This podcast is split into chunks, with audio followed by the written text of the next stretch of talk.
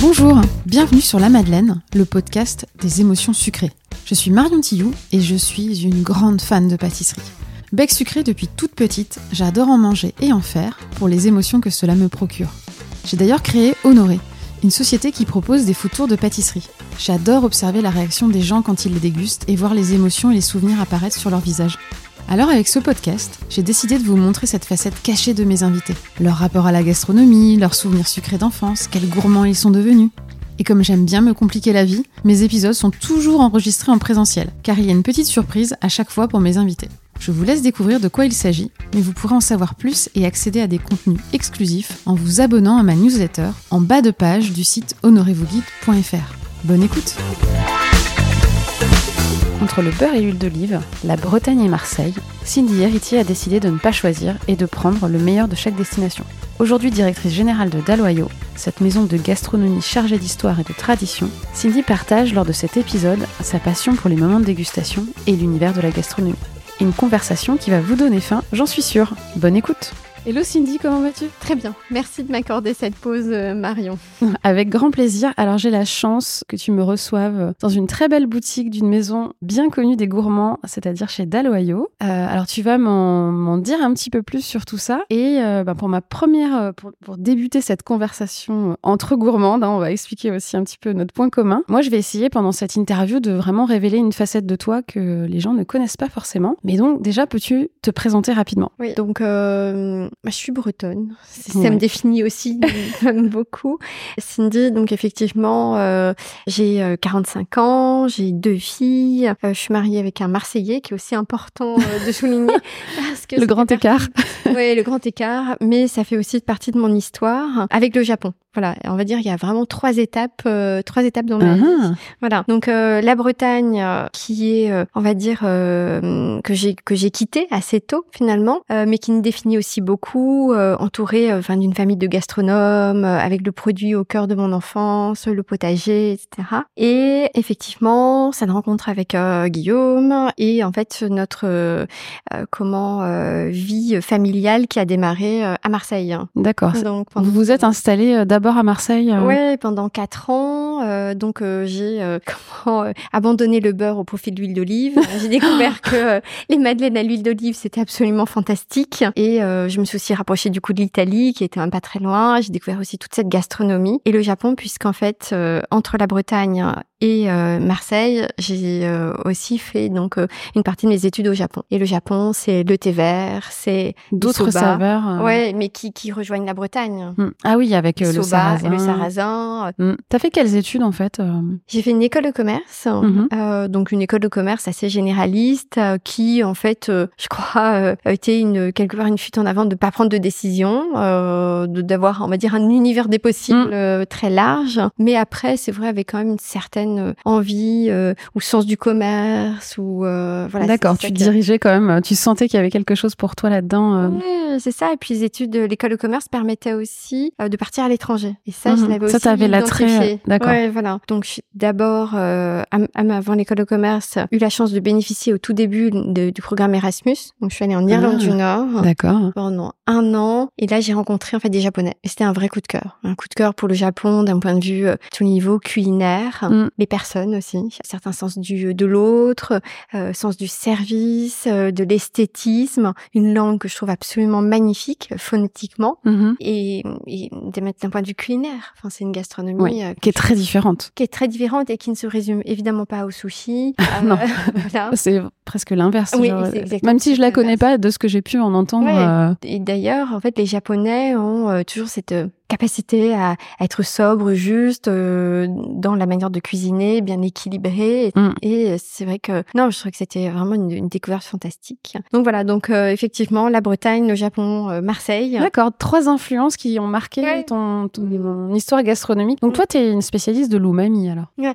Écoute, alors est-ce que toi, tu, tu as goûté l'umami non, euh... non, pas forcément. Par contre, je vais te dire, je suis une inconditionnelle du thé vert et du, mm. et du matcha. Euh, c'est un point commun. Ah ouais, je, je, trouve que c'est vraiment deux, deux, produits que voilà que, que j'affectionne particulièrement et le matcha notamment, je trouve, se décline très bien dans beaucoup de, enfin voilà, dans beaucoup de, gâteaux. gâteaux. En pâtisserie, ça marche très bien. On est d'accord. Exactement. donc, donc et alors aujourd'hui, ta carrière. Alors aujourd'hui, tu es directrice générale de Maison d'Aloyau. Tout à fait. Voilà. Est-ce que tu peux nous faire un petit comeback dans tes expériences professionnelles qui nous donnera l'occasion de, de reparler de notre rencontre? Oui, c'est ça, tout à fait. Il y a quelques années maintenant. Oui, exactement. Donc je rentre du Japon après donc mes études d'école de commerce. Je veux absolument continuer, on va dire, à, à, travailler au contact de cette de cet univers et de cet environnement. Et je vois qu'il y a, un, on va dire, un, point commun entre le luxe et, et le marché japonais. Du moins, qu'il y, mm. y a des passerelles possibles. Et je travaille dans une donc une start-up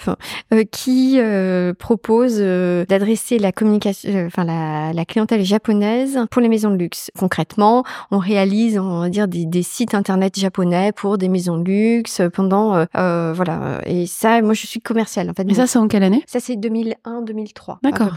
Voilà. Et euh, finalement, euh, je, je, me trouve trop à l'étroit dans cet univers, même si l'environnement japonais est vraiment très intéressant. Et un ami me fait suivre une offre d'emploi pour euh, un poste à pouvoir chez Potel et Chabot. Et c'est drôle parce que je ne perçois pas tout de suite que finalement cet univers-là, euh, ça va être euh, ton univers. Ouais, exactement. Et donc euh, en 2007, je rejoins euh, Potel et Chabot. Donc grande maison. ouais, une référence du traiteur événementiel. Voilà, une référence du traiteur événementiel qui aujourd'hui est le 3 étoiles, on va dire, de, de hmm. réception et, et qui l'est toujours. C'est c'est absolument incroyable. Et donc là, j'en charge particulièrement le, le développement commercial et le marketing événementiel. J'y reste deux ans et demi et c'est écourté parce que donc euh, mon mari a une opportunité de euh, de rejoindre Marseille et, euh, et, ça correspond on va dire à, une envie de, de familiale à ce mhm. moment-là. Donc on décide de quitter de quitter Paris. Donc j'arrive à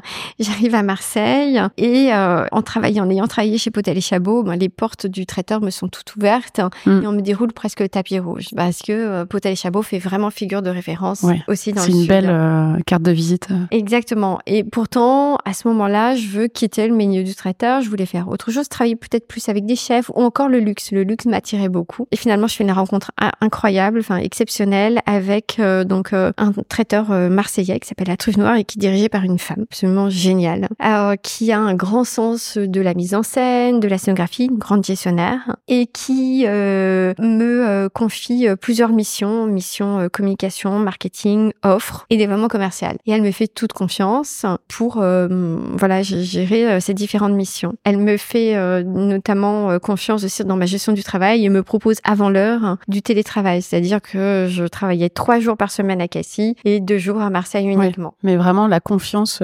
ah ouais, c'était. c'était innovant pour l'époque en France. Ah, tout à fait. C'était très, très, elle était très, euh, je trouve, visionnaire. Et, mais ça fonctionnait parce que moi, j'avais besoin d'autonomie et de liberté. Donc, euh, j'ai eu mes deux filles euh, sur cette, cette période-là. Et je pouvais travailler depuis Cassis tout en étant, tout en, en dépendant de Marseille et en m'y rendant deux fois par semaine. Donc, c'était formidable. Et j'y étais au moment de traiteur, enfin, de, pardon, de Marseille, en Provence 2013, qui mm. était la capitale européenne de la, culture, et qui a vraiment transformé Marseille. Là où il y a eu le MUSEM, etc c'était cette période-là. Naissance du MUSEM, du musée Regard de Provence. Mm. Et en fait, on est devenu, enfin, on est devenu, oui, on est devenu le traiteur officiel de Marseille-Provence 2013. Donc, euh, ça a été bon, bah, très positif parce que euh, une croissance notable mm. pour euh, l'entreprise, mais aussi une notoriété, une visibilité pour la marque absolument géniale.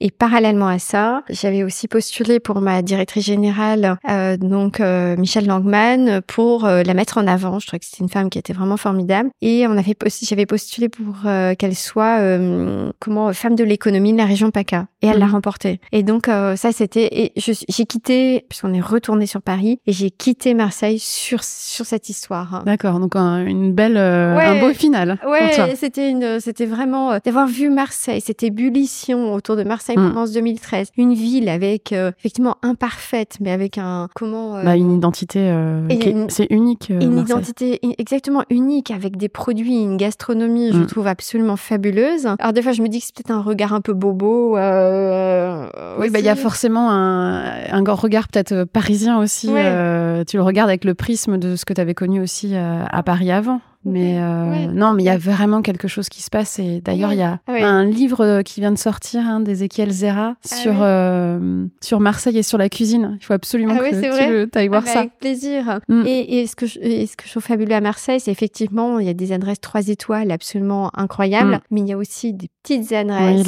Beaucoup de street food aussi. Exactement. Mm. Et avec plaisir, je partage mon city guide de, de des bonnes adresses de, ah, on Marseille. Mettra, on mettra un lien. Mais... Il y a des adresses ou boire un café, euh, Maison debout, je sais pas si tu le connais. Euh, il y a évidemment Sylvain Dupuchaffray qui depuis très longtemps, il fait un millefeuille au matcha et aux fraises hein, qui est mm. absolument incroyable. Donc euh, il y a beaucoup de nouvelles adresses hein, à eh Marseille, même dans la pâtisserie. Ouais, tout à fait. ça bouge beaucoup. Ouais, je crois que Food Pâtisserie vous l'avez aussi s'installer. Ah, voilà, donc c'est synonyme ouais, de... qu'il se passe quelque chose. Et Loyau a une très belle adresse, Terrasse du Port, à Marseille. Ah, dans les... le centre ah commercial. qui d'ailleurs est né alors juste après Marseille Provence 2013, mm. mais euh, euh, voilà, qui a recréé aussi un certain dynamisme euh, à ce niveau-là. Donc voilà, donc non, très très très belle une, expérience. Une belle expérience dans la food ailleurs qu'à Paris. Ailleurs qu'à Paris, tout à fait. Non, mais tu as raison de le souligner. Puis, euh, je te raconterai peut-être une dernière anecdote. Donc, finalement, ça se termine par euh, donc ma DG qui devient femme de l'économie de la région PACA, mais aussi, pour moi, c'est un de mes derniers souvenirs à Marseille. Euh, on était invité dans le cadre de Marseille Provence 2013 à, à un événement euh, sous forme de banquet, un petit Enfin voilà, c'était un banquet et euh, une personne vendait de l'huile d'olive et elle m'a fait découvrir, à la manière d'un sommelier, les différentes mm. natures de euh, d'huile d'olive. Et c'est vrai que euh, aujourd'hui, je, je, je, perçois ces différences. Donc c'est toutes ces nuances que je ne connaissais pas. Oui, qu'on découvre vraiment quand tu parles avec des professionnels. Oui, c'est vrai que déguster l'huile de, enfin il y a plein de sortes d'huile d'olive. Oui, tout à fait. Bon, je n'ai pas abandonné le beurre. Hein. Je reste toujours le beurre salé. Un, gâteau, un gâteau, je le fais toujours au beurre, même si effectivement euh, je parle des madeleines à l'huile d'olive, mais c'est pas du tout euh, un rêve. Euh, j'avais la chance donc d'habiter Cassis. Mm. Et à Cassis, il y avait un petit boulanger qui était absolument fabuleux et qui faisait des euh, madeleines à l'huile d'olive qu'on a en plus puisqu'en fait on descendait, euh, on habitait au port, on descendait au niveau du port euh, acheter ces, ces madeleines. Elles étaient donc tièdes, enfin ah c'était bombé comme il faut. Enfin c'est alors par contre, enfin elles étaient comment très grasses, mais quand tu rentrais, tu avais le sachet et l'huile sur. Oui, il était transparent. il était transparent, voilà. Mais c'était fantastique. Mm. Voilà. Je vois que tu es, une très bonne invitée pour ce podcast parce que on, sent, en fait, on a l'impression d'être avec toi en train de déguster ah une madeleine à l'huile d'olive. Ah oui, non, mais, ah, ah, et puis, euh, je te raconte une autre histoire sur Cassie. Cassie, donc, il y avait ce fabuleux, il y avait trois choses absolument fabuleuses à Cassie. Donc, il y avait le boulanger. On avait un Italien qui était absolument incroyable. C'était la Station. C'était la seule adresse du fooding, parce que je suis assez inconditionnelle du fooding. Et il m'avait donné toutes ses recettes. les linguines, j'ai découvert les linguines à la vongolais euh, chez lui. Euh, il faisait aussi un ragoût de sèche qui était absolument divin et une pizza à la burrata. Mais encore une fois, la burrata euh, avant tout le Avant le... ouais, voilà. avant le boom de la burrata parisienne. Tout à fait. Et la troisième chose, c'était un marché incroyable le samedi avec un pain aux olives qui était fantastique. Je n'ai jamais retrouvé ce pain aux ah olives. C'est une, une, tu sais, une Marseillaise qui vendait ça à la, au poids. Mm. C'était fantastique. Puis euh, du raisin chasselas, des cerises incroyables, des abricots exceptionnels. J'ai jamais retrouvé oui, euh, ces produits-là euh, ici. Hein. Ouais, exactement. Ou pas au même prix peut-être. Exactement. Et, euh, et puis des anecdotes encore absolument fabuleuses, puisqu'il y avait un marché paysan et, et je m'étonnais, je cherchais des tomates et euh, on devait être en plein hiver et je dis ah mais vous n'avez pas de tomates? Et maintenant, écoutez, les tomates, on est habitué à les avoir euh, hmm. effectivement toute l'année, mais non, les tomates ça a aussi une saison. Ouais. Et c'est vrai que pourtant je suis assez, je pense, assez respectueuse des saisons, mais c'est vrai que il m'avait alerté en tout cas sur ce. Déjà sur le sujet, il y a, il y a une bonne dizaine d'années quoi. En 2000, nous sommes restés de 2009 à 2014, donc tu vois, oui, oui. Hmm Voilà, donc non, Marseille absolument fabuleux et proche de l'Italie. C'est vrai que on a aussi euh, beaucoup euh, voyagé en Italie, beaucoup parcouru l'Italie. Et l'Italie, je trouve que la simplicité de la cuisine italienne et, aussi une, cuisine qui, qui me parle beaucoup. Mm-hmm. L'huile d'olive, encore une fois, et puis d'autres, les artichauts. Et là, encore un point commun avec la Bretagne. Hein. Ah. dans la cuisine italienne. c'est vrai, c'est très présent.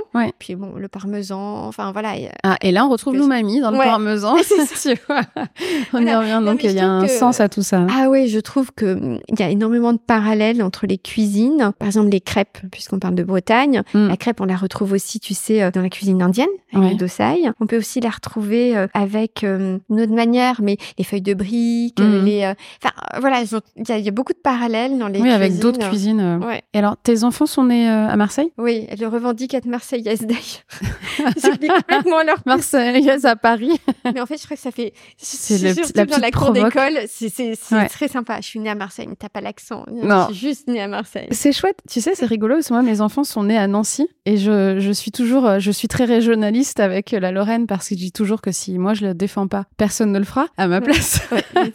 mais tu vois, donc, euh, est-ce que tu penses que tu vas revivre un jour à Marseille euh? Est-ce que tu aimerais Non, je ne crois pas pour plusieurs raisons. La première, c'est qu'on avait envie de quitter Marseille malgré tout. D'accord. Même paradoxal. Hein. tout ce côté qui, qui t'a beaucoup aimé, tu avais envie de rentrer. Oui, pour deux raisons principales. La première, c'était le dynamisme professionnel, malgré mhm. tout. Et la deuxième, c'est aussi euh, d'un point de vue social socialisation euh, mm. avec euh, l'environnement amical. Ah, rencontrer des gens. Ouais. Euh, J'ai une anecdote. encore une fois, nous étions avec des amis donc au port de Cassis et et puis donc on, on, on commande donc un verre et et puis donc le vendeur, enfin le, le, serveur nous dit ah, mais vous êtes vous êtes de Cassis? Non, vous êtes non vous êtes bien sûr il ne dit pas ça. Il nous demande d'où on venait et et donc nos amis répondent voilà de Limoges. Enfin ils, ils, répondent au serveur. Puis moi, je dis fièrement, je dis, mais non, nous, on est de Cassis. Mais madame, vous ne serez jamais de Cassis. Et, et c'est vrai que je ah trouve ouais, là, c'est le... que, que, l'anecdote est drôle, mais, mais qu'elle révèle en même temps un, un peu triste, peu, quoi. Ouais, elle révèle un petit peu quand même ce que, voilà, ce qu'on, ce qu'on a pu, euh, oui, ce qu'on a pu vivre. Et voilà. Mais euh, effectivement, c'était ces deux aspects, l'aspect professionnel et l'aspect un peu mm. amical. Alors, donc, tu t'imagines pas à la retraite, euh, à Marseille, à nager au cercle des nageurs et... Puis il y a trop de soleil. Moi, c'est vrai que au-dessus de 21 degrés, euh, là, c'est ah la Bretonne qui parle. Euh, moins, euh, oui, moi, j'aurais plus tendance à aller à m'imaginer une retraite en Bretagne. en Bretagne. en, Bretagne. Et là, c'est Guillaume qu'il faut, enfin, c'est mon mari qu'il faut convaincre parce que 21 degrés, lui, ça lui plaît pas trop. Ah oui, bah oui. Là, là, il va falloir trouver un compromis. exactement. Moi, je crois que ça va être Paris, en fait. c'est pour ça. Voilà. Donc, tu es de retour à Paris. après, donc en 2013, après cette période-là. Et c'est là que tu commences là où on s'est rencontrés ou pas? Oui, oui, effectivement. Donc, euh, lorsque je reviens à Paris, là, je vais absolument euh, donc euh, enfin m'éloigner du traiteur. Mais je crois que c'est mon ma curiosité, mon appétit d'apprendre ou faire autre chose. Et, et à ce moment-là, c'est vrai que je, je, me remets à faire du sport. J'avais j'avais couru, j'avais toujours couru quand j'étais adolescente. J'ai toujours aimé la course, le cross. C'était le cross. Oh là là. Toi, t'aimais ça bah, écoute, moi c'est mes pires cauchemars. en Bretagne. Euh... oh, quel enfer. je que c'était. C'est vrai que c'était. J'aimais bien le côté, euh, oui, défi au contact de la nature. Enfin, en tout cas, c'est quelque chose qui me plaisait. Et euh, j'ai l'opportunité de, euh, effectivement, de rejoindre la Parisienne au moment. Donc la Parisienne, c'est une première course féminine en France. Et au, enfin là, au moment où c'était vraiment le boom du running. Mm. Et je rejoins une entreprise familiale qui me confie le développement du sponsoring. Et donc, ça réunissait à la fois euh, euh, le développement commercial et le sport avec une entreprise qui ne, enfin, la connaît pas la crise dans le sens où euh, c'est vrai que c'était vraiment le démarrage, le gros boom. Avec des sponsors, on avait des très beaux sponsors. Ouais, je me rappelle, vous aviez Nike, Reebok. Ouais, on avait, enfin, c'était Reebok, donc le groupe Adidas, Evian, qui en fait. Tena. Voilà, Ceux qui comprennent comprennent. et, et, et euh, pour les montres, euh, les montres connectées. Et puis surtout, euh, enfin, la vocation de la Parisienne, c'était de remettre les femmes au sport. C'était mhm. vraiment. oui, en commençant par une petite distance de 6 km à l'époque. À peine 7. Et c'était démocratiser les sports et surtout, on va dire, aussi de, de réconcilier les femmes au sport, celles qui avaient été très vexées, justement des crosses. Et, ah, tu parles de moi là. Celles, celles qu'on appelle en dernier dans les équipes. et c'est vrai que hum, ça faisait écho. Je, enfin, ça, beaucoup, ça parlait à beaucoup de femmes. moi, c'était ma première course. C'est mon premier dossard. Mais J'étais venue de Nancy faire la parisienne. Bah, écoute, en fait, je pense que ton histoire, elle, elle, elle, on est super nombreuses à avoir cette histoire. Exactement. Et je crois que la vocation et euh, de la parisienne était très simple, mais ce sont les concepts comme ceux-là qui fonctionnent aussi très bien. Mm. Donc ça parlait à énormément de personnes et surtout, et je, je ne pense pas qu'il l'avait identifié au démarrage, mais surtout, c'est les entreprises qui ont été très séduites par cette idée et notamment les responsables RH qui ont vu à travers cette course en fait un moyen de euh, de créer euh, de l'unité dans leurs mm. équipes. Et toujours, c'est toujours, et c'est toujours vrai. Euh, de faire parler euh, euh les de, des femmes peut-être au service marketing et des femmes au service production et de faire réunir beaucoup de femmes à travers cette course. Et ça a été le succès de cette course, c'est que 50% des, des, coureuses venaient de l'entreprise mm. et 50% venaient vraiment de, de manière individuelle. Et après, euh, les fondateurs avaient un très un grand sens du marketing, avaient imaginé euh, euh des courses, mais enfin voilà, des dossards mère-fille, des dossards entre copines. et puis il y avait le déguisement et le thème. Donc il y avait tout un marketing. et cette très belle médaille qu'on avait chaque année. Exactement, les médailles et le et le sac. Donc tu recevais, tu finissais et la ton goodies bag. Exactement. Et là, c'est principalement mon travail, c'était effectivement de séduire des marques pour qu'elles aient des activations le jour de cette course et tout au long de l'année mmh. auprès de consommatrices potentielles. Et c'est effectivement là que nous sommes rencontrés. Quand je venais, moi, pour l'équipe euh, de... la boîte dans laquelle je travaillais avant, enfin bon, Shell, on peut, on peut la nommer. Voilà. Et ouais, on s'est rencontrés là. Tu étais au euh, premier rang et euh, effectivement. Euh... Ouais, c'était et je sais plus pour euh, ce que c'était les conférences que vous faisiez pour les pour les entreprises qui étaient euh, du coup qui avaient des équipes. Donc là, c'était pas vos sponsors, mais c'était vos clients B 2 B. Tout à fait. En fait, il y avait donc on présentait donc le challenge entreprise à des prospects qui étaient potentiellement intéressés et en parallèle donc de la course puisque la course donc c'était sur c'était donc un avait lieu un dimanche. Le retrait des dossards, ça aussi c'était très bien très bien ficelé le retrait des dossards se faisait sur le champ de Mars mm. les vendredis et samedis. il y avait déjà le village. Et le village, voilà, le village, donc tout le, la moitié du champ, on va dire le quart du champ de Mars était occupé par le village de la Parisienne, euh, sur lequel en fait on retrouvait des activations de sport et, et de la petite restauration aussi. Mm. Donc, euh, et j'avais profité de cet espace pour réunir effectivement des, euh, ben, des femmes comme toi euh, qui étaient sensibles au sujet féminin, à la course, pour évoquer différentes thématiques. Comment j'intègre le sport dans ma vie professionnelle, comment le sport équilibre ma vie perso, ma vie pro? Enfin, voilà. Et c'est vrai que j'ai fait de fabuleuses rencontres. Mm. C'était assez impressionnant cette dynamique qu'il y avait. Ouais. Et, et, et qui est pas resté une fois que tu es parti en fait Le la course effectivement a un peu décliné. Certains sponsors qui ont finalement euh, choisi d'autres courses. Il y a une autre course euh, qui s'est lancée au DCA, euh, mm. la Colors Run. Donc on a été concurrencé par d'autres courses et, c'est vrai que la parisienne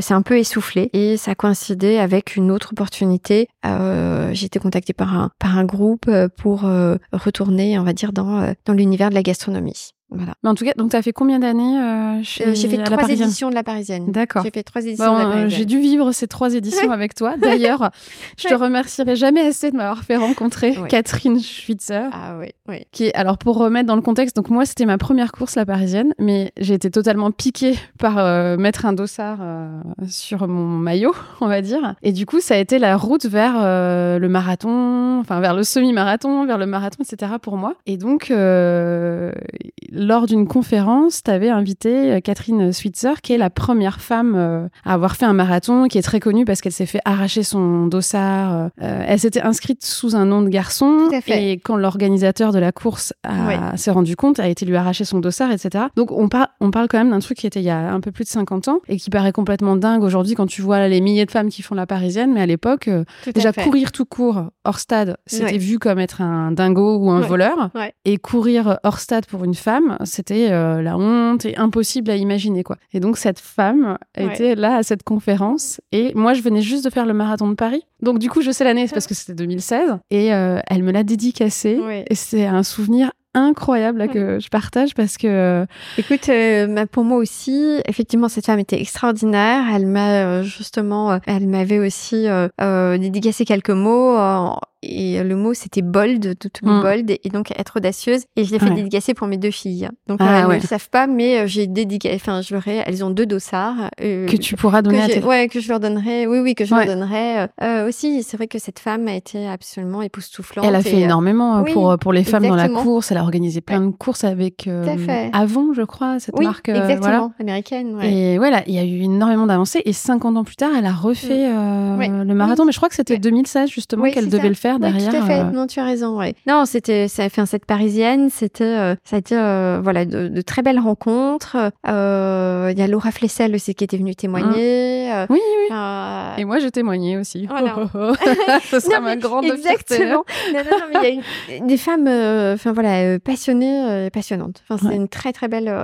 et notre amie, notre amie commune Magali qui, j'espère, écoutera cet épisode. Tout à fait. Effectivement, Magali euh, Mounier-Poula qui nous, qui m'avait accompagnée de, dans, on va dire, l'organisation, mm. la structure, on va dire, l'écriture de, de ces, de ces rencontres, parce que c'est un métier. Ouais, euh, ouais. Un Mais en tout cas, euh, la Parisienne nous a permis de nous rencontrer toutes les trois. On a le même âge, on ne savait pas en se rencontrant. Et euh, on a aussi malheureusement des points communs un peu moins fun. J'allais venir. Voilà. tout à fait. Effectivement. Qui fait aussi que moi, je me suis je sais pas si toi, le, fait que la Parisienne ce soit pour la recherche contre le cancer, est-ce que ça, ça a été aussi déterminant pour toi dans le choix ou pas forcément. C'était un plus. Oui, c'était un plus. Oui, c'était un plus. Non, ça n'a pas forcément été déterminant, c'était un plus. Euh, mais c'est vrai que ce point commun-là est absolument. Euh, ouais, assez, assez étrange, hein, étonnant. étonnant voilà. entre eux, euh, donc, puisque le dernier point commun, c'est quand même la pâtisserie. Oui. Donc, la course à pâtisserie, et effectivement, on va dire des décès prématurés de maman. Mm. C'est. Après, aujourd'hui, j'ai recréé ce lien mère-fille avec mes deux filles. Mm. et c'est ça aussi qui, comment euh, euh, me réjouit et puis euh, j'en fais une force. Voilà, oui, j'essaye ben, d'en faire une force en tout cas au quotidien. Je pense que effectivement c'est c'est une, bonne... la seule manière de d'accepter les choses. Oui, voilà, on les accepte pas vraiment, mais euh, et, on, en devient plus forte. Et c'est ça, exactement. Mm. Et aujourd'hui, effectivement, puisqu'on va parler de, de pâtisserie, de, de, recettes, maman aura été déterminante aussi oui, finalement dans parler. dans ce que je suis aujourd'hui. Mm. Je pense qu'il n'y a pas du tout de hasard. Il n'y a pas de hasard sur le fait que je sois directrice générale de Daloyau. Alors c'est pas, j'en avais pas conscience conscience. Hmm. C'est au moment où euh, où tu refais le film un peu.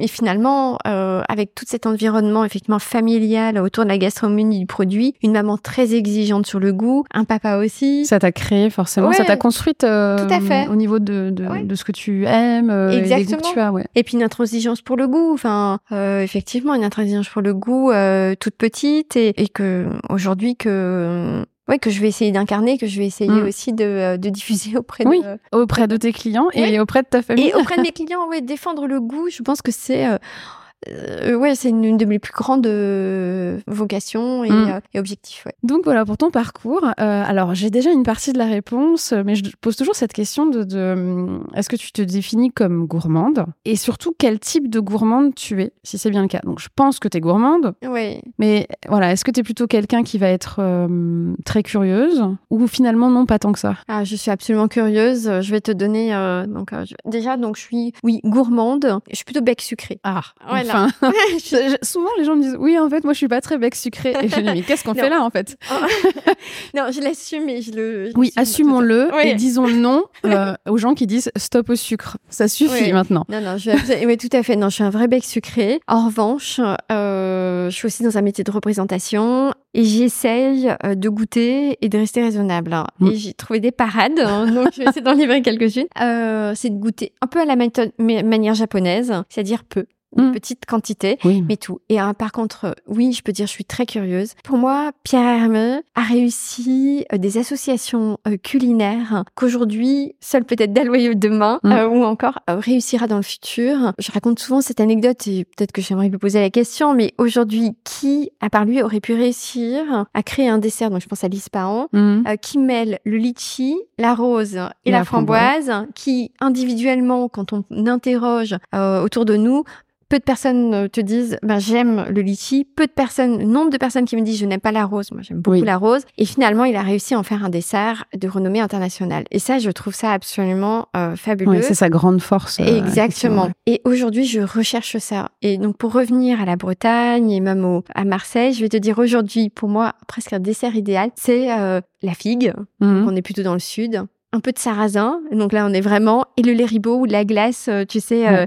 et, et, cette association, c'est, euh, tu vois, glace au lait ribot, figue et sarrasin. C'est typiquement ce genre de choses que je vais aller chercher. Ouais, un mélange de, de saveurs qui sont pas forcément. ouais, qui vont m'étonner. Ouais. Qui vont m'étonner. La verveine, j'ai découvert, mais pas la verveine, tu sais, pas la verveine, le, le l'infusion à la verveine, non, la verveine fraîche, la mhm. verveine citronnelle, la citronnelle. Ouais, non, je suis très curieuse des goûts. Donc, je, il y a effectivement, j'ai parlé de Bretagne, de Marseille et de euh, comment du Japon, mais j'ai aussi une côté salé, une très grande appétence pour euh, les pays du Maghreb. Hein et la cuisine asiatique. Et là, je trouve qu'il y a la coriandre, euh, mm. la citronnelle, enfin toutes ces saveurs là que, que je trouve absolument fantastiques et qu'on peut un peu retrouver quelquefois dans le sucré. Par exemple, la fraise et la coriandre, je trouve que ça se marie super bien. L'abricot et le romarin. voilà, exactement. Qui est plus euh, classique finalement parce que c'est des choses qui vont pousser au même endroit. Exactement. Euh, mais j'ai goûté et peut-être que tu as déjà goûté. Il y a ça en ce moment chez Maison Aleph,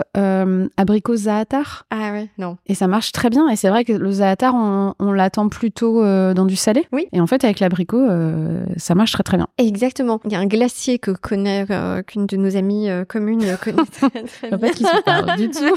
Elle se reconnaîtra. qui s'appelle Raise. Ah, mais oui, j'ai testé aussi. Ouais. Cet été, ils avaient un parfum éphémère qui était citron romarin, mais c'était juste dosé. Et je pense que tu me posais la question, quelle gourmande je suis. J'essaie d'être une gourmande, de, de dire qui va essayer d'être bien dosé. Et c'est ça, enfin, qui, qui, va essayer de bien doser justement euh, sa, sa, gourmandise limitée. Et une de mes astuces, puisque parler d'astuces, euh, j'ai un grand plaisir, c'est chaque week-end ou le mmh. week-end régulièrement de faire des cakes. Je, je trouve que c'est euh, enfin, un produit que j'affectionne particulièrement parce que tu peux faire des cakes à, à, toutes les saveurs on parlait de rose tout à l'heure. J'ai un cake qui est inspiré de celui de Claire d'Amont, qui est euh, pamplemousse rose mm. avec de la rose, pistache, fleur d'oranger, euh, des classiques citrons. Euh, enfin voilà, je, à la châtaigne l'hiver, j'adore faire des cakes à la châtaigne, enfin au marron. Et tout ça pour te dire que je vais faire un cake, mais en fait pour me limiter, et ben en fait je vais congeler le cake. Et je vais la semaine donc on l'aura dégusté le week-end. Et la semaine quand j'y penserai plus euh, quand on en aura euh, un petit peu mm, assez de de, de, de, manger un peu du pain le matin et ben je vais ressortir une petite tranche de cake au four le matin. Et là ah, c'est un petit délice. donc tu arrives à passer le week-end et personne le dévore euh, ils sont ils sont aussi raisonnables que toi. On partage avec mon mari donc avec Guillaume. Mais c'est vrai que écoute mes filles sont encore assez on va dire classiques euh, ou euh, dans leur goût. D'accord, donc elles sont pas forcément tentées vers le cake un peu euh, non, original. Pas encore. Non, okay. trop Ça original. Vous, le cake au matcha, c'est pas encore, je sais pas encore réussi à les convertir. En tout cas, je ne sais pas si tu connais cette adresse, cette marque qui s'appelle le Verger perdu. Pas du tout. Et c'est des glaces bio bretonnes. Non, écoute, où ça? Je me demande s'ils sont pas à Vannes. D'accord. Et je les ai rencontrés à Food Temple il y a très peu de temps. Du temple. ouais, voilà. Et en fait, tu parlais de saveurs un peu euh, inédites. Oui. Ils avaient fait des saveurs juste pour Food Temple. Donc, il y avait feuilles de figuier, qui étaient incroyables. J'allais t'en parler. Ok. Il y avait euh, beurre noisette et lait ribot. Ah oui. oui. il, y avait des, il y avait réduction de cidre. Ah oui. Enfin, euh, il faut absolument que tu ailles. et feuilles de figuier, c'est très drôle parce que donc j'ai un figuier euh, sur notre balcon euh, parisien et euh, bon, pour l'instant j'ai pas de figues, mais j'ai effectivement une de mes recettes que j'ai en tête qui est à la feuille de figuier. la feuille de figuier. Donc tu as ramené un petit peu du sud à Paris? Écoute, c'est une anecdote, c'est une, une, ancienne collaboratrice qui m'avait offert, qui au pied de mon bureau un matin m'avait déposé ce figuier. J'ai trouvé ça absolument fantastique parce qu'elle parce qu'elle en avait, elle habitait sur Rennes et elle avait des figues et donc elle savait que j'étais absolument fan de ce fruit et elle m'avait déposé ça. Pour l'instant, il n'a pas de figues, mm. mais euh, ça viendra, on a un pain aussi. On a un pain. Entre les camélias et euh, l'hortensia, on a un, Ok, donc il y a euh, toutes les régions. sont représentés. Moi, j'ai planté un mirabellier devant la maison. Ah, mais tu... Donc,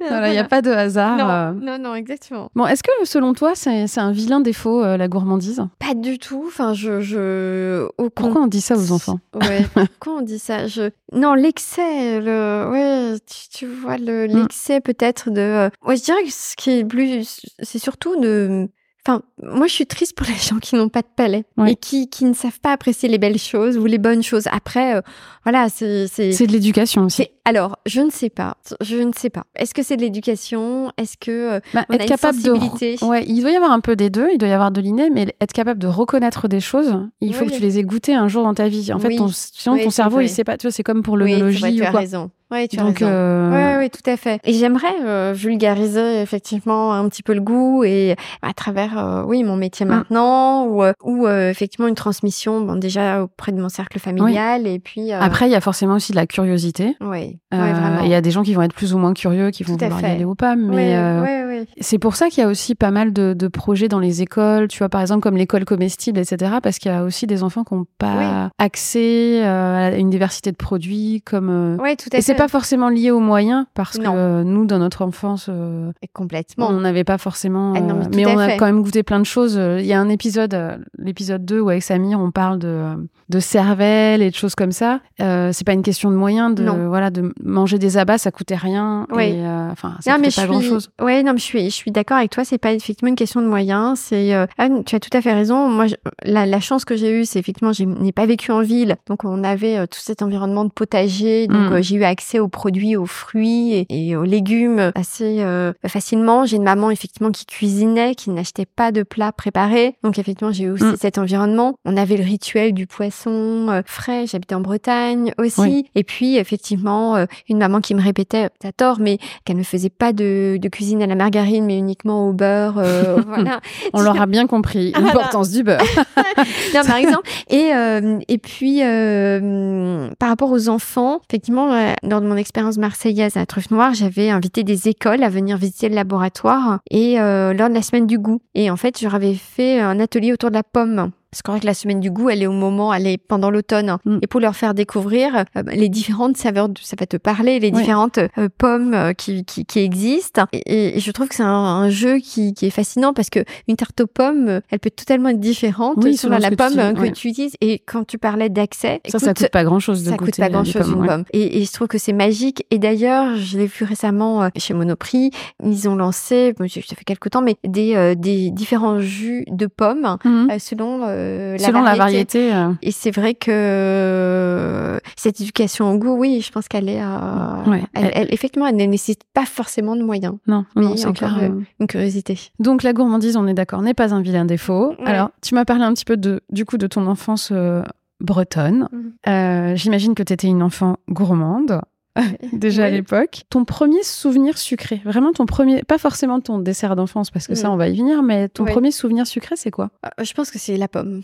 C'est la pomme. J'ai un grand-père qui faisait son cidre, et puis j'ai une maman qui était absolument fan de pommes, vraiment. Et euh, la tatin, c'était un rituel. Ah oui, tu m'en as parlé euh, quand on a préparé cet épisode euh, de la tarte tatin. La tatin, c'était un rituel. Et je t'avoue, et d'ailleurs, je sais pas si tu m'avais pas d'ailleurs aussi communiqué une recette d'une tatin. Et j'en ai fait plusieurs, mais je reviens Toujours à, la recette de ta maman? Ouais, la recette de ma maman parce que je la maîtrise et, je la maîtrise et je la trouve simple et, et efficace. Enfin, ça fonctionne toujours une mm. tarte tatin. Euh, ça fonctionne toujours. Je trouve qu'en plus il y a, y a, un peu de gourmandise, il y a euh, il y a le caramel, il y a le fondant euh, et l'odeur de la. Et l'odeur.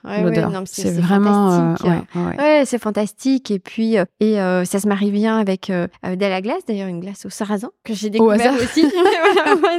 non mais quel contraste. Ou avec des épices aussi. Hein tu vois, avec plein d'épices, ça peut très bien marcher aussi. Hein. Exactement. Donc non, je te dirais spontanément la pomme. La pomme, ouais, vraiment la pomme, mais la pomme euh, confite, cuite. Euh. Donc la pomme avec ta maman mm. euh, en famille, c'était un dessert du dimanche. Oui, exactement. C'est le mm. dessert du dimanche après le après le poulet. Ouais, après le poulet du dimanche. non mais vraiment, enfin c'était. Mais je t'avoue que. Mais ça reste encore un, grand classique des familles. Ah, écoute, tout à fait. Enfin, mm. quand je vois la, moi j'habite euh, rue des Bellefeuilles dans le 16e, où il y a deux adresses de référence à Paris de poulet, euh, de poulet à emporter, de poulet rôti, il y a la queue. Ah euh, donc, je ne donnerai pas le, nom, non, mais il y a une queue à partir de 11 heures. Il y a au moins un quart d'heure de queue jusqu'à pratiquement 13 heures ah oui, pour acheter du poulet rôti. Mm. Donc, oui, oui, c'est, c'est, ça reste un incontournable. Ça reste un classique. Et est-ce que ce, ce rituel d'un dessert spécial le dimanche, donc tu nous as mm. parlé du cake, est-ce que c'est ça un peu votre rituel le week-end ou alors est-ce que tu fais un dessert, toi Alors, j'essaye, enfin, c'est vrai que. Après, tu dois avoir une vie bien remplie aussi. Comment Oui, j'ai alors j'ai euh, effectivement une vie bien remplie, mais je ne sacrifie pas euh, la cuisine, c'est-à-dire j'achète euh, pas ou peu de produits cuisinés. Donc je m'organise pour le faire hmm. parce que pour deux raisons. La première, c'est que le déjeuner ou dîner en famille, ça reste important pour moi. C'est un moment d'échange, un moment de communication. donc c'est quelque chose que qu'on protège avec mon mari. c'est une manière de rester en contact avec nos, nos filles et c'est un moment effectivement où on partage notamment la gastronomie. Donc euh, le soir, euh, je veux dire très franchement, par rapport à notre enfance, euh, je sais pas si tu partages, tu disais oui, tu parlais de cervelle d'Abba. Je trouve que la vraie différence entre notre enfance et celle de nos enfants, c'est la diversité. C'est-à-dire que je pense que mes parents ont connu peu, enfin moins en tout cas de d'originalité ou diversité dans dans, dans ce qu'on va trouver. Ouais, Ah, oui, tout à fait. Et alors que moi aujourd'hui, je vais faire un dal le lundi, je vais faire un teriyaki le le mardi euh, et euh, des, des, des lasagnes euh, le mercredi mm. et une cuisine iranienne le enfin tu vois des, le, le jeudi. Donc c'est vrai que je m'amuse mais je m'amuse avec la coriandre, avec et ça, c'est ça qu'ils adorent. Ça, ils, découvrent quand même, ils ont de la chance. Ah oui, ils ont une chance ah, fabuleuse. Enfin, dire tout est accessible et tout s'est démocratisé. Donc ça, c'est, je trouve que c'est formidable. Et le week-end, il est très rare que je fasse pas un dessert. Avant, il était même un inenvisageable que je ne fasse pas le vendredi soir. Là, je ne peux plus. Mais euh, j'essaye, ou alors j'essaye maintenant de goûter. Euh, mm. ouais, c'est absolument, enfin, ouais, important pour moi. C'est important. Ouais, ouais, ouais, ouais. Mm. Bon, écoute, donc tu m'as parlé de ton premier souvenir sucré et également, euh, donc je t'ai demandé quel était ton, ton dessert d'enfance. Tu m'as parlé de la tarte tatin, mais tu m'as parlé d'autres choses. Oui. Euh, en bonne bretonne que tu es. Ah oui, je t'ai parlé effectivement du gâteau breton. Alors pourquoi le gâteau breton? Bah, Parce que le gâteau breton, je le vois euh, euh, chez ma grand-mère, euh, sur la table de, la cuisine ou de la salle à manger, parce que c'est un gâteau qui vieillit bien, qui, qui, peut être consommé, on va dire deux trois jours après avoir été mm. réalisé. Et puis c'est le gâteau, c'est un des premiers gâteaux que j'ai fait avec maman. Et je me souviens encore de tremper, mais enfin pas tremper, même de prendre avec le, enfin l'index, le, la pâte crue. On va en reparler de ça. On va en reparler. Bon. Alors c'est le moment où je, où, je, te révèle quelque chose. Donc, donc ça y est, on, est au moment fatidique où euh, tu découvres. Alors, je pense que ma grand-mère ou ma maman le faisait, enfin de la même manière, c'est-à-dire emballé d'un aluminium. déjà, voilà, déjà, il a pris les transports. La taille. Euh, attends, est-ce qu'il est lourd? Hein Assez. Ah oui, donc ah je pense que déjà c'est un critère. c'est un critère. Oh, il est beau. Oh Écoute, ils sont très bons. Déjà, ah. tu sais, il y a déjà les effluves. Non, mais il est très beau. Hein. Il est digne d'une Bretonne. Ah, ah, non, mais il est vraiment digne. Moi qui ai découvert la Bretagne il y a 25 ans. magnifique. Il est vraiment magnifique. Ah, je suis ravie à la bonne taille. D'accord. il est très très beau. Moi, vraiment, bravo. Bon, non, super. il est euh, digne d'une pâtisserie bretonne, digne euh, vraiment. Euh, je suis plate. Ma grand-mère serait fière. non, non, mais vraiment, je. Puis je retrouve l'odeur. Non, non, vraiment. Puis le quadrillage, c'est parfait. Donc tu sais que c'est un gâteau qui ne se coupe pas traditionnellement. ah bon? Non, il se ah. coupe vraiment de manière donc. en petites tranches, petites oui. lamelles. Et ça, c'est une de mes. on parlait de gourmandise et c'est ça aussi. Là, je trouve la gourmandise un peu raisonnée. Donc il se coupe, il se coupe, tu vois, de manière un petit peu parallèle euh, mhm. et surtout pas euh, comment euh, comme un, gâteau traditionnel en triangle, pas, du tout. Donc tu fais des petits trapèzes en fait. Tu fais des petits trapèzes et avec un café c'est sublime, avec un thé, une sorte de amoureuse de thé c'est parfait, avec un laribo encore mieux. mais non mais bravo, c'est l'odeur est absolument exquise. Bon, trop voilà. bien. Donc tu m'as envoyé une recette avec les notes. Oui. Euh, avec familiale. Voilà, avec ta recette, avec la recette de Solange, donc ta tante, oui. et la recette de ta maman. Oui. Euh, on va voir si tu devines laquelle j'ai suivi.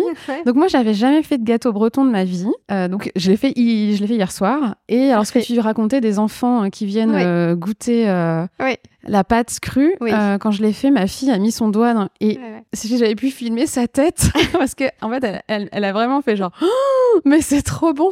ah oui. Je, mais j'ai un bah souvenir, je me vois encore manger cette pâte. Mais c'est à tomber. Hein. Eh oui, c'est à tomber. C'est comme de la pâte à cookies, mais encore meilleure. Ah ouais, il faudrait tester avec du chocolat. je pense ça va être avec des pommes, c'est sublime. Et euh, en revanche, euh, j'avais voulu le tester.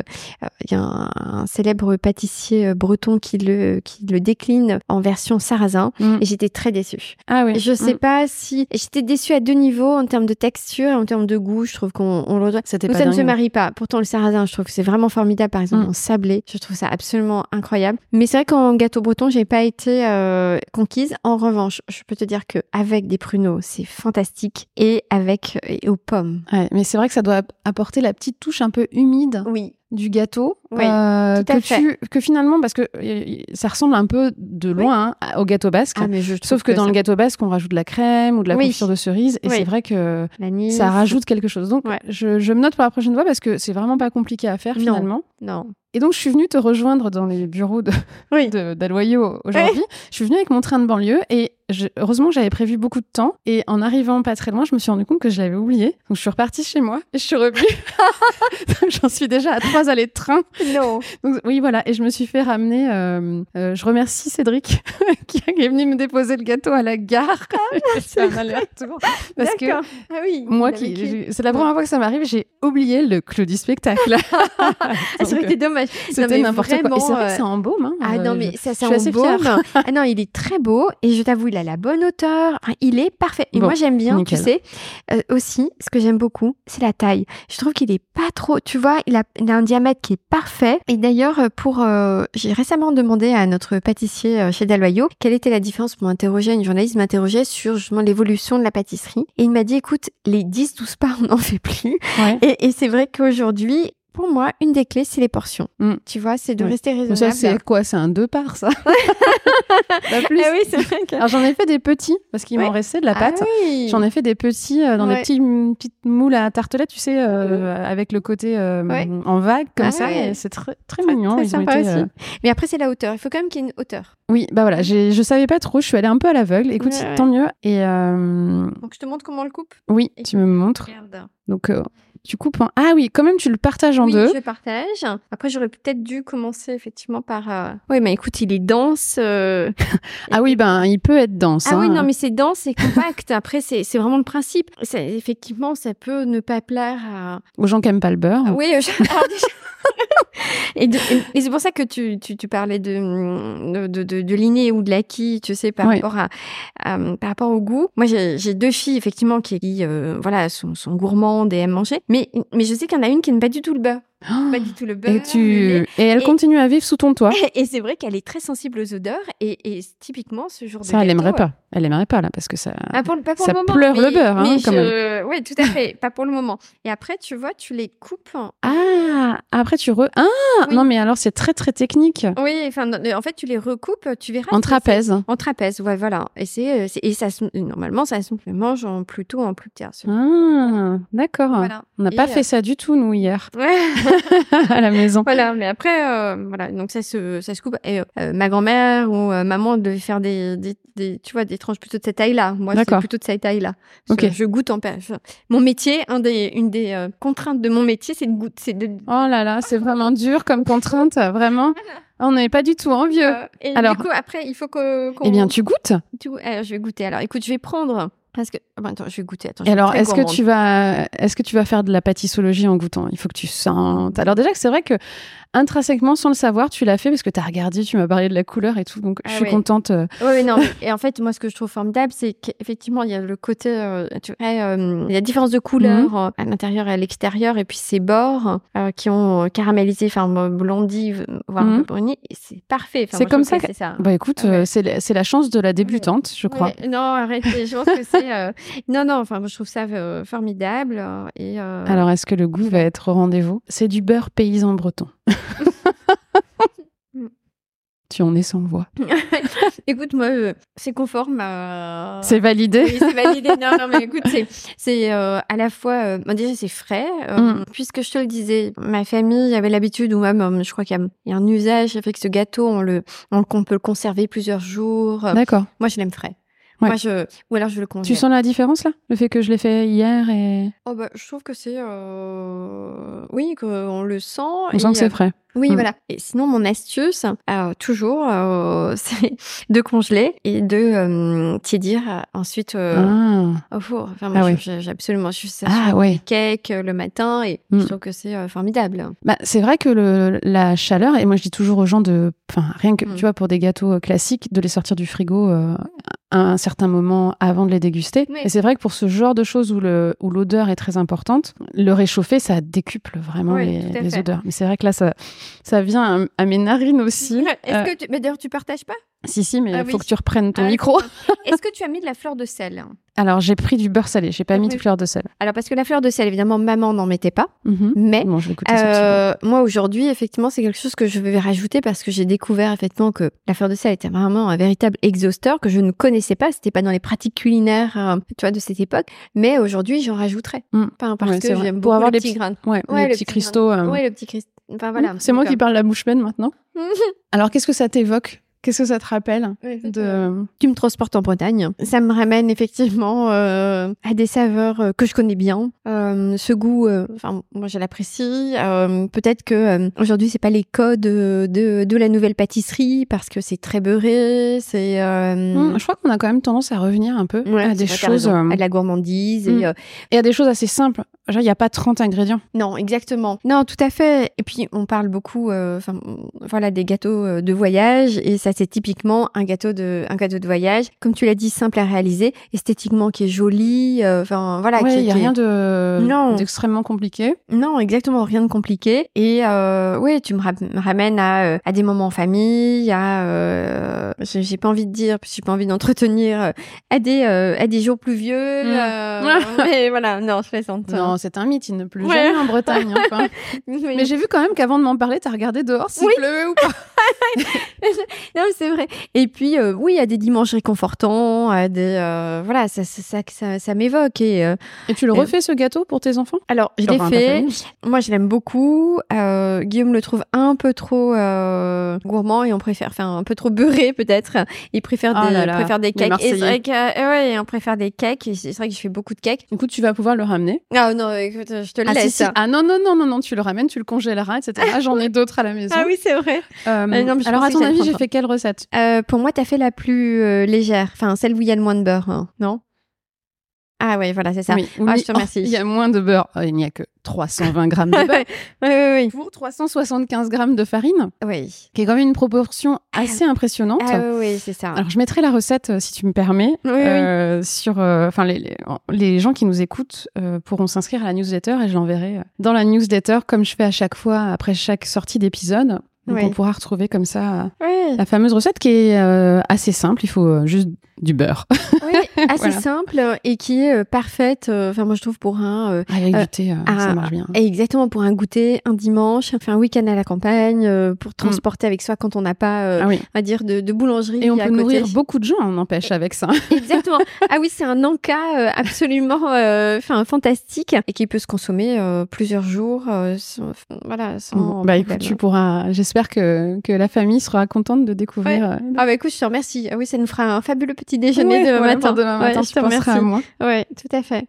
Alors, tu me disais que c'est euh, un petit peu comme, en tout cas, ça t'a ramené en enfance, c'est un petit peu comme ça. Oui. Est-ce que tu pourrais me décrire ton moment idéal pour déguster un gâteau? Euh, Alors, c'est très. Alors le moment, alors je vais pas. Avant de répondre à la question précisément, déjà, j'ai du mal à, apprécier ce que je fais. Je sais pas si ah, toi oui, aussi. mais on dit ça souvent des gens qui cuisinent, etc. J'ai vraiment Qu'après, euh, quand on a mm. passé du temps en cuisine. Oui, j'ai vraiment du mal à, apprécier ce que je fais et c'est souvent. Ah, déjà, j'aime beaucoup partager. C'est-à-dire, mm. j'aime beaucoup partager, même réfléchir à ce que je vais faire en fonction de la personne que je reçois. Euh, et ça, c'est un jeu que j'adore. Euh, c'est vraiment euh, d'imaginer la personne et, et, ou les personnes que je reçois en me disant ça ce dessert lui correspond bien ou cette donc c'est une première chose. Donc le moment c'est souvent j'aime beaucoup partager. Après j'aime comment le faire en pleine conscience, c'est-à-dire j'aurais du mal à, à déguster quelque chose dans la rue. Tu vois, ça me va bien que tu dises ça. Hein. Ça va dans mon sens. ouais, voilà. En fait, j'aime c'est pas que j'aime qu'il y ait un rituel, mais oui, j'aime. Euh, mais c'est ça toute la différence, euh, je trouve, euh, avec la gastronomie et le fait de. Alors, manger dans la rue, ça peut être aussi sympa pour certaines choses. Oui, tout à fait. Mais effectivement, c'est ça aussi qui prévient toutes les dérives qu'il peut y avoir autour du sucre, etc. Si t'es dans le moment, oui. tu vas forcément moins manger, être rassasié plus facilement, etc. Et ça va dans le bon sens. Oui. Et plutôt que de manger un truc frénétiquement. tout à fait. En répondant à une pulsion, en regardant ses mails ou, ou suite à une contrariété oui, tout à euh, fait. Et puis euh, aujourd'hui, euh, non, non, c'est un, un vrai moment. Il faut qu'il y ait effectivement un rituel, un bon thé vert à côté. comment bien, enfin, en pleine conscience, voilà, mm. en, pleine conscience. je pense que c'est que, que c'est absolument nécessaire. Et en tout cas, c'est comme ça que je que, que, je le vis et que je l'envisage et que je le pratique surtout. Donc ça doit être très utile dans ton métier aujourd'hui d'avoir ça en tête en fait pour l'expérience client. Oui, exactement. Oui, tout à fait. C'est ben, l'expérience client. Cadre, ouais. Et puis on parlait de température aussi. Enfin, un gâteau, c'est aussi ça. Quand il est un mm. peu trop frais, euh, il ne développe pas toutes ses saveurs. Voilà, la bonne assiette, euh, le mm. voilà le, bon couvert. Enfin voilà tout l'ensemble, on va dire. C'est une expérience. Voilà, c'est effectivement une expérience. Bon, bah écoute, ravi. Alors, euh, on n'avait pas la belle vaisselle. on avait le papier d'alu de ta grand-mère. Oui. Après, après voilà, effectivement, c'est. mais on avait, enfin voilà, de, comment ce côté rustique me rappelait aussi certaines choses. Ouais, bon, écoute, génial. Ouais. Alors, on a bientôt fini cet entretien. Euh, je suis très contente de tout ce qu'on a abordé bah, ensemble. Moi aussi, Marion, tu sais, euh, tu sais euh, comment faire parler et voilà et amener et amener, on va dire, enfin voilà, les personnes que tu interroges euh, voilà, vers euh, des souvenirs ou des, des conversations qu'on ne peut avoir qu'avec mm. toi. Bon, d'ailleurs. Bah, écoute, je suis ravie en tout cas. Euh, j'espère que ça permettra aux gens tu vois, de mettre aussi une personne sur une, mm. sur une marque, sur une maison, etc. Et, Je pense que c'est intéressant pour, pour, pour eux. On va passer à des petites questions ping-pong que j'ai pour finir l'épisode. Alors, quel est ton gâteau préféré aujourd'hui? Gâteau euh, que, que, moi je fais Non, enfin peu importe, ça peut être toi qui le fais, ça peut être euh, un gâteau que tu achètes quelque part. Hein. Écoute, une brioche, enfin la brioche. En ce moment, je suis très euh, ouais, une brioche mais une brioche très classique. Ah, genre une brioche nantaise. Une brioche parisienne plutôt. OK. La brioche la brioche tête? Oui, j'aime ah, beaucoup. quelle galère à faire. Oui, exactement, c'est pour ça. Ce que je ne sais pas faire, on va dire quelque chose aussi que j'apprécie beaucoup, c'est ce que je ne sais pas faire. Hein. Oui. Et donc j'ai beaucoup d'attentes et c'est vrai que voilà, la brioche c'est vraiment quelque chose hmm. que je que j'apprécie. Simple, mais euh, oui, on voit un peu quand même, c'est le fil conducteur de cet épisode. Ça va être le sous-titre pour l'amour du beurre. euh, celui que tu réussis le mieux. En gâteau, bah, écoute, euh, le cake pistache fleur d'oranger, c'est celui ah. que, que, ouais, que, que je fais. Je le note. Ton parfum ou ta saveur préférée? On va dire le sarrasin, vraiment. Hmm. Ah, vraiment, c'est un vrai coup de cœur. Le meilleur repas de ta vie, celui qui t'a procuré le plus d'émotions? Alors, c'est très difficile. Euh, il y en a plusieurs qui me viennent euh, en tête. Mais il y a un restaurant japonais qui s'appelle Sola, dans le cinquième. Et effectivement, des, saveurs ou, euh, absolument inconnues. et on avait terminé le repas par une infusion au soba grillé ah que, je ne connaissais, que je ne connaissais pas à cette époque et que j'ai que, j'ai trouvé absolument mm. fantastique. Comme quoi, la fin de repas, hein, on, parfois on néglige un peu. Euh, Tout à fait. Hein, il y a beaucoup de gens qui négligent le, fin de repas, ou qui... mais n'empêche que c'est de ah. ça dont tu te rappelles. Ah oui, mm. complètement. Et j'avais trouvé euh, effectivement cette, euh, cette infusion absolument extraordinaire. Et, finalement, c'était encore une fois le Japon, mais, ouais, mais le Japon, mais aussi la Bretagne. Alors, ta pâtisserie favorite, mais le lieu Bon, et tu dois pas me dire Maison Taloyau, s'il te plaît. ouais, écoute, non, je vais Mais il faut quand même que ah, tu ne vexes personne. Mon cœur balance entre deux endroits. Euh, j'ai droit euh, Ah, tu peux en... Allez, toi, je t'autorise à en dire deux. Écoute, euh, il y a une adresse dans le sixième qui s'appelle Mamie Gâteau que je ah, trouve... mais tu m'en as déjà parlé et j'ai jamais testé. Et que je trouve absolument, euh, euh, voilà, euh, extraordinaire de constance. En fait, c'est une, c'est une, une maison qui n'a pas bougé, qui a effectivement cinq gâteaux, notamment un cake au marron qui est absolument incroyable. Euh, c'est servi d'une part très généreuse et le, le gâteau est impeccable. Euh, mm. depuis des années. Donc euh, c'est une chouette adresse et je pense à Rose Bakery euh, aussi mm. que euh, que j'aime beaucoup. Bon, et je vais, parce que tu sais, je suis bec sucré, je vais te rajouter, non, ma dernière émotion culinaire, je sais pas si j'ai le droit de te dire, mais mon émotion culinaire récente, c'est, je crois que depuis très longtemps, j'en avais pas une. Courir, euh, goûter le chou à la flouve de Ah, tapisserie. de tapisserie. de tapisserie. Mm. Je trouve que ce, ce, ce- cette petite, cette petite pépite de 2 euros, C'est deux assez euros. incroyable. euh, Mm. qui est absolument exceptionnel. Et ça, euh, le chou à la flouve de tapisserie, qui, tu vois, on sort du sarrasin, on sort du, Ouais. euh, on sort du beurre, Mais mais c'est un peu, euh, ouais, il y, a- il y a quand même ce côté euh, qui sort des sentiers battus de, de la flouve, hein, qui a des notes vanillées, mais ouais, ah ouais, je, Mm. et puis le lieu. J'adore ce lieu. Ouais, c'est vrai que c'est. Ce lieu. Alors, c'est le nouveau ou c'est l'ancien Oui, alors je parle pas de l'adresse de du 11e, Mm. c'est-à-dire face à Clamato, euh, mais euh, non, je parle de l'adresse euh, rue de- c'est avenue de la Pote de la Et c'est Motte dans le c'est dans le septième. Et C'est dans le maintenant. 7e, D'accord, patron ouais, Arnaud Nicolas, enfin voilà. Mm. Et le lieu est absolument fantastique. C'est petite adresse, mais tout est bon. Le chou à la flouve, les madeleines, la tarte au sirop d'érable.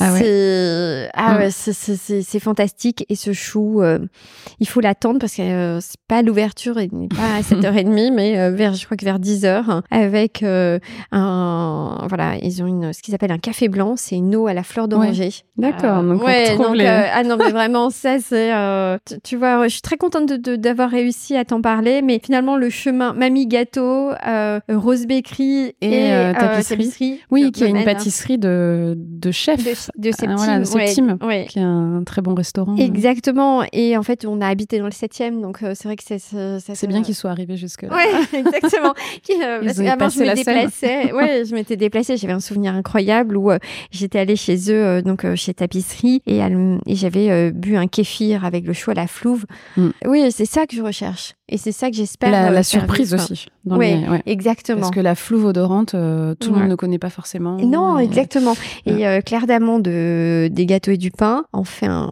alors un flan à la flouve Mm. euh, que je n'ai pas encore goûté, mais mais voilà, c'est. Et chez Dalloyau, nous aurons, enfin voilà, je challenge aussi Ah notre chef pour nous amener vers des saveurs et des et on va dire des, des parfums comme ça qui qui créent des émotions. Oui, ouais, c'est important. Alors, au restaurant, là, Oui. ça va aller très vite. Entrée plat ou plat dessert? Enfin, Ça va aller très vite. Alors plat dessert. Plat dessert. On est d'accord. Ouais. Je prends totalement parti. Ouais, non mais pas d'hésitation, plat dessert. Le clafoutis avec ou sans les noyaux? Alors sans. Ok. Mais Pas mais de clafoutis, mais clafoutis, mais absolument fan de clafoutis. Pain au chocolat ou chocolatine? Pain au chocolat. Mais surtout croissant, en fait. Ou Ah chanson aux pommes, même. Ah oui, d'accord. Ouais. Chocolat noir ou chocolat au lait? Noir. En pâtisserie, recette traditionnelle ou totalement revisitée? Non, plutôt traditionnel, quand Texture croquante ou moelleuse? Même. Hum, croquante. Chocolat ou fruits? Un fruit. Le meilleur pâtissier ou top chef? Non, le meilleur pâtissier. Galette frangipane ou brioche des rois? Frangipane. Absolument fan de l'amande. Ouais. L'Italie aussi. Ah bah oui, oui c'est Ouais. vrai.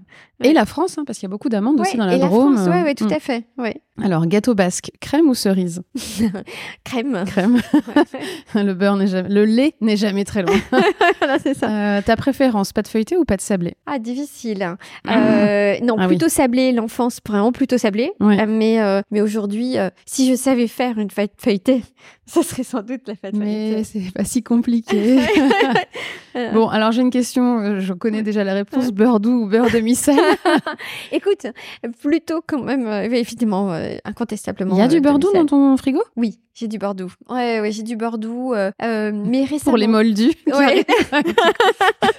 non, j'ai un peu de beurre doux euh, pour y rajouter, tu sais, de la fleur de sel. Oui, voilà, Voilà. pour pouvoir faire toi-même ton dosage. ça. Exactement, c'est plutôt ça. Espresso ou café de spécialité? Alors, en fait, j'étais très thé. J'ai découvert grâce à des amis communs, moi aussi. Qui ont Non, évangélisé non, tout le monde surtout, euh, non, c'est surtout en fait les, les déjeuners professionnels qui m'ont amené à découvrir le café. Et j'ai découvert le café pouvait être vraiment gastronomique. Mais ça, c'est très récent. Et je découvre aussi qu'il y a un territoire dans le café qui a à découvrir et qui peut mm. être extraordinaire. Et je le découvre récemment. Mm. Et dans la pâtisserie, ça évolue beaucoup aussi. C'est-à-dire qu'avant, on utilisait de l'extrait de café un peu euh, dégueu. Tout à fait. Et maintenant, euh, les chefs recherchent vraiment euh, d'autres choses. Exactement. Puis ma mm. rencontre avec Daloyo, qui est l'inventeur de l'opéra.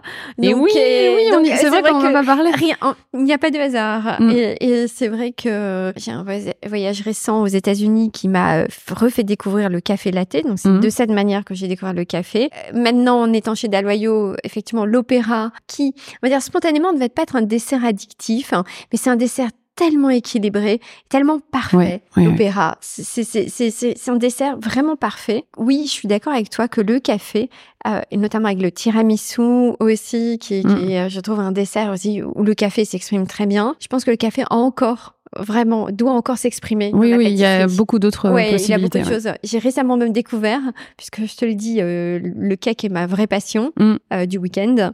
Euh, j'ai dessert, j'ai un dessert au café à tester, enfin, pardon, un cake au café à tester dans ma, dans mes prochains. Ah, t'as une recette. Ouais, ouais, j'ai ah, découvert récemment et qui se mêle, mêle, pardon, à la cardamome, je crois, et au miel. Mm. Et là, on va vers l'Inde, on va vers, mais, mais je pense que ça peut bien se marier. D'accord, intéressant. Bon, à suivre. Ouais. Euh, Nutella ou nocciolata? Alors, aucun des deux presque, j'ai envie de te dire, mais surtout pas. Euh, enfin, j'ai pas d'affinité pour la pâte à tartiner. D'accord. Ouais. Ah.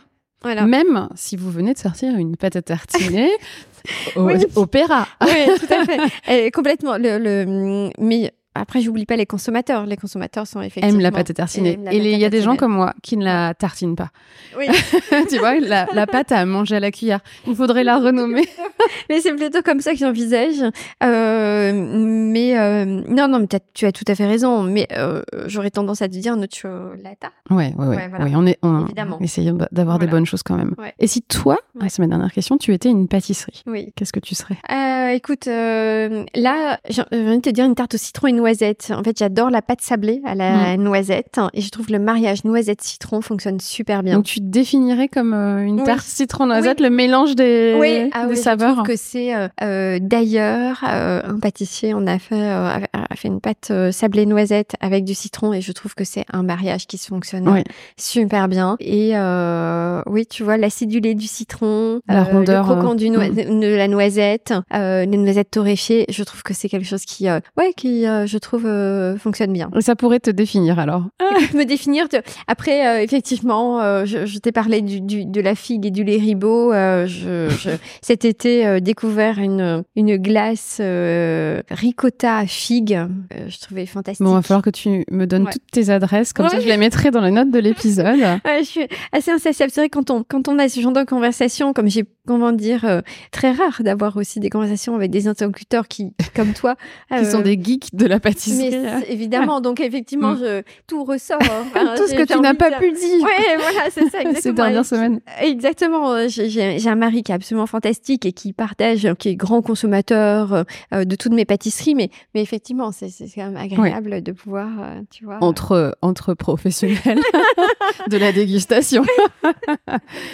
bon, bah, merci beaucoup, Cindy. Euh, pour finir, si tu pouvais me, si tu avais quelqu'un à me conseiller pour faire un épisode, sachant que je ne souhaite pas interviewer des chefs. Oui. Alors. Ce qui m'intéresse, c'est de faire découvrir, euh, tu des vois, personnes qui sont pas, qui sont passionnées de gastronomie. Oui, ou en tout cas qui savent en parler, qui ont des émotions liées à ça, euh, même si je pense que beaucoup de gens en ont, mais. Écoute, je viens effectivement, malgré tout, univers professionnel, mais j'ai une, collaboratrice qui a un, tempérament absolument incroyable, qui a aussi mal un point commun encore avec nous, mm. mais qui est passionné de gastronomie, qui a un tempérament de feu et qui euh, qui vit la gastronomie, qui pâtisse énormément. Tu seras pas insensible à son caractère. je pense que ça peut faire une formidable. oh, ouais, ça peut te faire une formidable euh, auditrice. Enfin, comment euh, inviter. Euh, oui, je pense qu'elle a un tempérament qui pourrait te plaire. Ok, super. Et eh ben c'est noté. Eh ben, merci vraiment pour cette flore. Okay. Voilà. Merci beaucoup pour ce moment. Bah, merci à toi de m'avoir invité. C'était un très chouette échange, une une comment un moment euh, pour moi aussi euh, euh, de respiration à l'heure du goûter. À l'heure du goûter. voilà, exactement. Merci, Merci Marion. J'espère que cet épisode vous a plu et surtout qu'il vous a inspiré et donné l'eau à la bouche. Vous pouvez retrouver mon invité sur ses réseaux sociaux. Tout est indiqué dans les notes de l'épisode. Pour recevoir la recette de la spécialité dégustée, abonnez-vous à la newsletter sucrée d'Honoré en bas de page du site honorezvousguide.fr. Pour que je puisse vous proposer toujours plus de personnalités inspirantes, aidez-moi à rendre visible le podcast La Madeleine sur les plateformes en laissant un avis 5 étoiles. Et bien sûr, parlez-en autour de vous. Il y a forcément beaucoup de gourmands. Merci beaucoup. Et enfin, si vous souhaitez échanger avec moi sur le podcast, la pâtisserie ou autre, rendez-vous sur Instagram sur le compte Honorez-vous Guide. À très vite.